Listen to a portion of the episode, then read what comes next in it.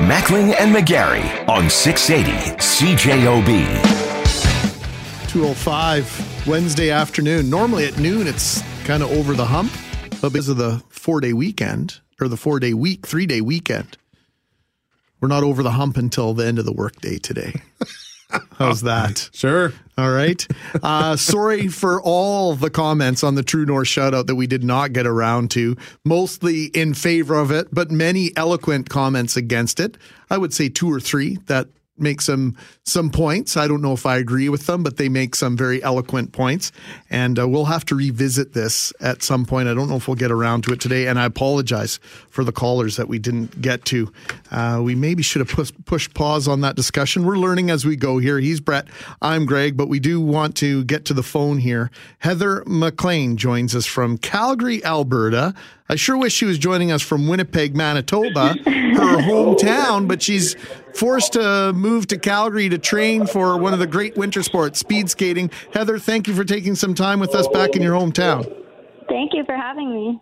So you are on the uh, precipice of some big things. We've uh, visited with Tyson Lang- uh, yesterday. He celebrated four medals at the World Junior Speed Skating Championships. You had a little bit of success yourself.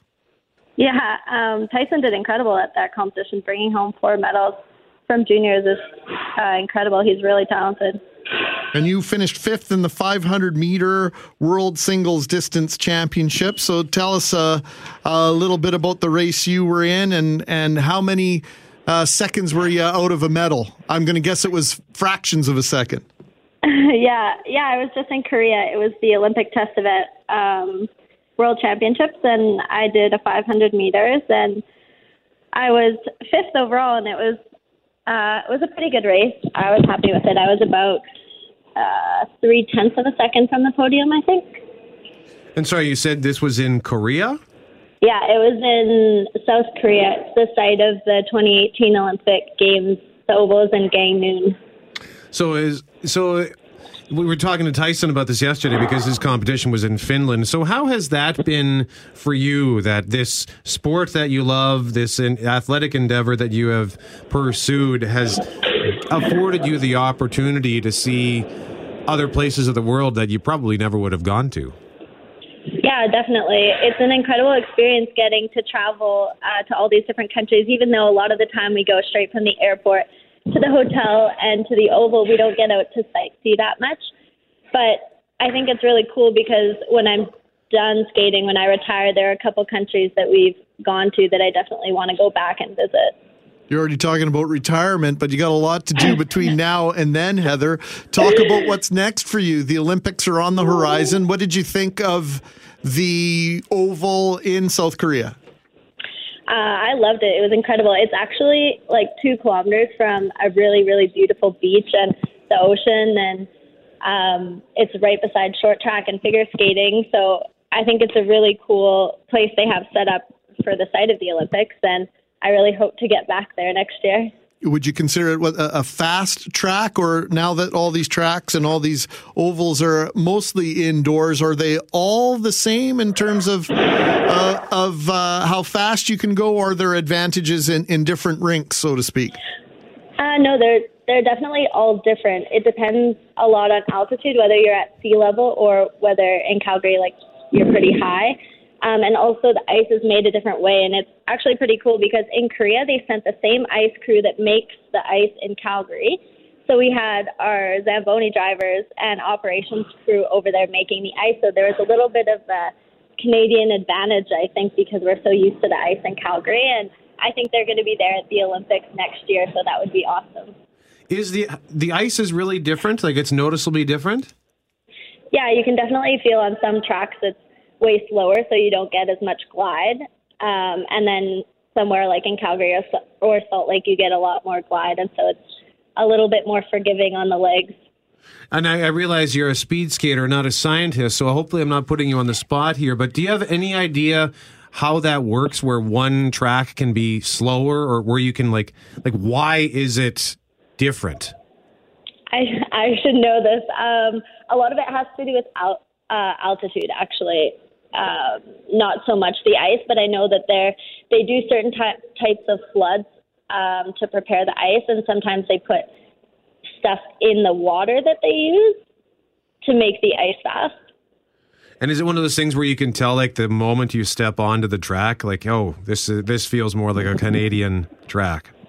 Yeah, definitely. We, I mean, we skate six days a week, so we get pretty used to um, what things feel like, and we're very, very finicky, and we're very in tune with what our skates feel like and what the ice feels like. And in a sport where the results come down to hundredths or uh, thousandths of a second, it's pretty critical to be in tune with those things and be able to figure out what changes you need to make in order to succeed on different kinds of tracks. Heather McLean joining us from Calgary. She's preparing for the World uh, Championships this weekend. It's the World Sprint Championships at the Olympic Oval on the University of Calgary campus.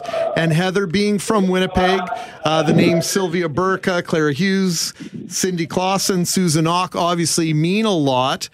You're working to put your name up in that same echelon, but how did you get involved in this sport? What got you involved and what inspired you? Um, actually, my dad put my older brother in speed skating because he wanted him to be a fast skater in order to play hockey. So they kind of, I guess I just went to practice with them, and then eventually they put me in it too. So it was more of a family thing, and I just really enjoyed it growing up, so I stuck with it. So, what does it mean to be a high performance athlete? Talk us uh, talk us through the some of the challenges and your daily routine, if you don't mind, Heather. Oh, it's definitely a daily grind. Being an amateur athlete, there are sometimes way more tough days than there are successful days. Um, but it starts basically by getting up in the morning. I come do about an hour warm up at the oval, spend an hour and a half or two hours on ice, followed by cool down. Then I grab lunch and sometimes head off to class when I'm taking classes. And then we'll do another workout in the afternoon, usually a bike ride or a weight session and then go home, eat, sleep, and do it all over again. And how long you been working at this now, Heather? How long have you been in Calgary? Uh, I've been in Calgary for about six years now since I graduated high school, and I've been skating. I'm 24 now, and I started skating at two, so it's been about 22 years. When you have to put in that much work every day, does it ever? Does it? Is it still fun? Yeah, the thing about speed skating is there are always challenges. Even if you're winning or even if you're number one, you can always skate faster. You can always lower the world record. So the cool thing about it is that there's there's so much to learn and there's new challenges every day. So that definitely keeps us going. So you're working on the 500 and the 1,000 uh, this weekend. Is that right, Heather? So, how do you like your chances? I know you wouldn't be an athlete if you didn't say you had a chance to win both races, but where you you're stronger, obviously, last weekend in the 500. Yeah, um, the 500 is my favorite race. I love sprinting, and it just it it feels so graceful when you're going fast. The thousand is definitely a little bit more of a challenge. I I think that that race comes with a lot of experience, and some of the girls that I'm competing against have been through so many ups and downs, and have learned so much, and I still have quite a bit of learning to do, but it's something that I'm really passionate about. It's such a big challenge for me, so it's something that I want to get better in. Last one for you uh, before I let you go here. I can remember talking to Jon Montgomery a couple of years ago, and he stretched his arms out and he said, from fingertip to fingertip, that was the distance I was short in a combination of two races from requalifying for the Olympics in 2014 after his gold medal win in skeleton in 2010. How do you wrap mm-hmm. your head around three tenths of one second being the difference between being fifth and being on the podium? And, and do you have a strategy for making up that small amount of time? Oh, honestly, it's it's so insane. On it, the the most you can really do is just be confident in what you're doing and making sure that you don't leave anything out on the ice in sports with such small time differences that make such a big difference in your placing. You really just it's that everyday grind of doing everything you can so you know when you cross the line, even if you're on the good side or the bad side of that time, you know you put everything into that. Well, Heather, we wish you best of luck this weekend, and we'll keep an eye on you as you work towards uh, qualifying for the uh, Olympic Games in South Korea. Boy, it's just over a year away, about a year away almost exactly now. Yeah. Yeah, thank you so much for having me. It was really great. We appreciate it. Heather McLean joining us from Calgary, Winnipeg's own. She could be the next of our great female speed skaters. The pedigree in this community is outstanding. S- Sylvia Burka, I mentioned, Susan Auch, Cindy Klassen, Clara Hughes.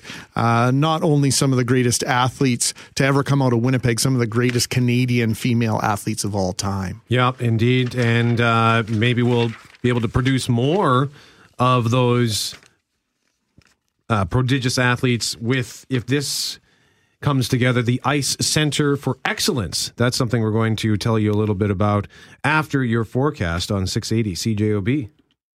Mackling and McGarry on 680 CJOB.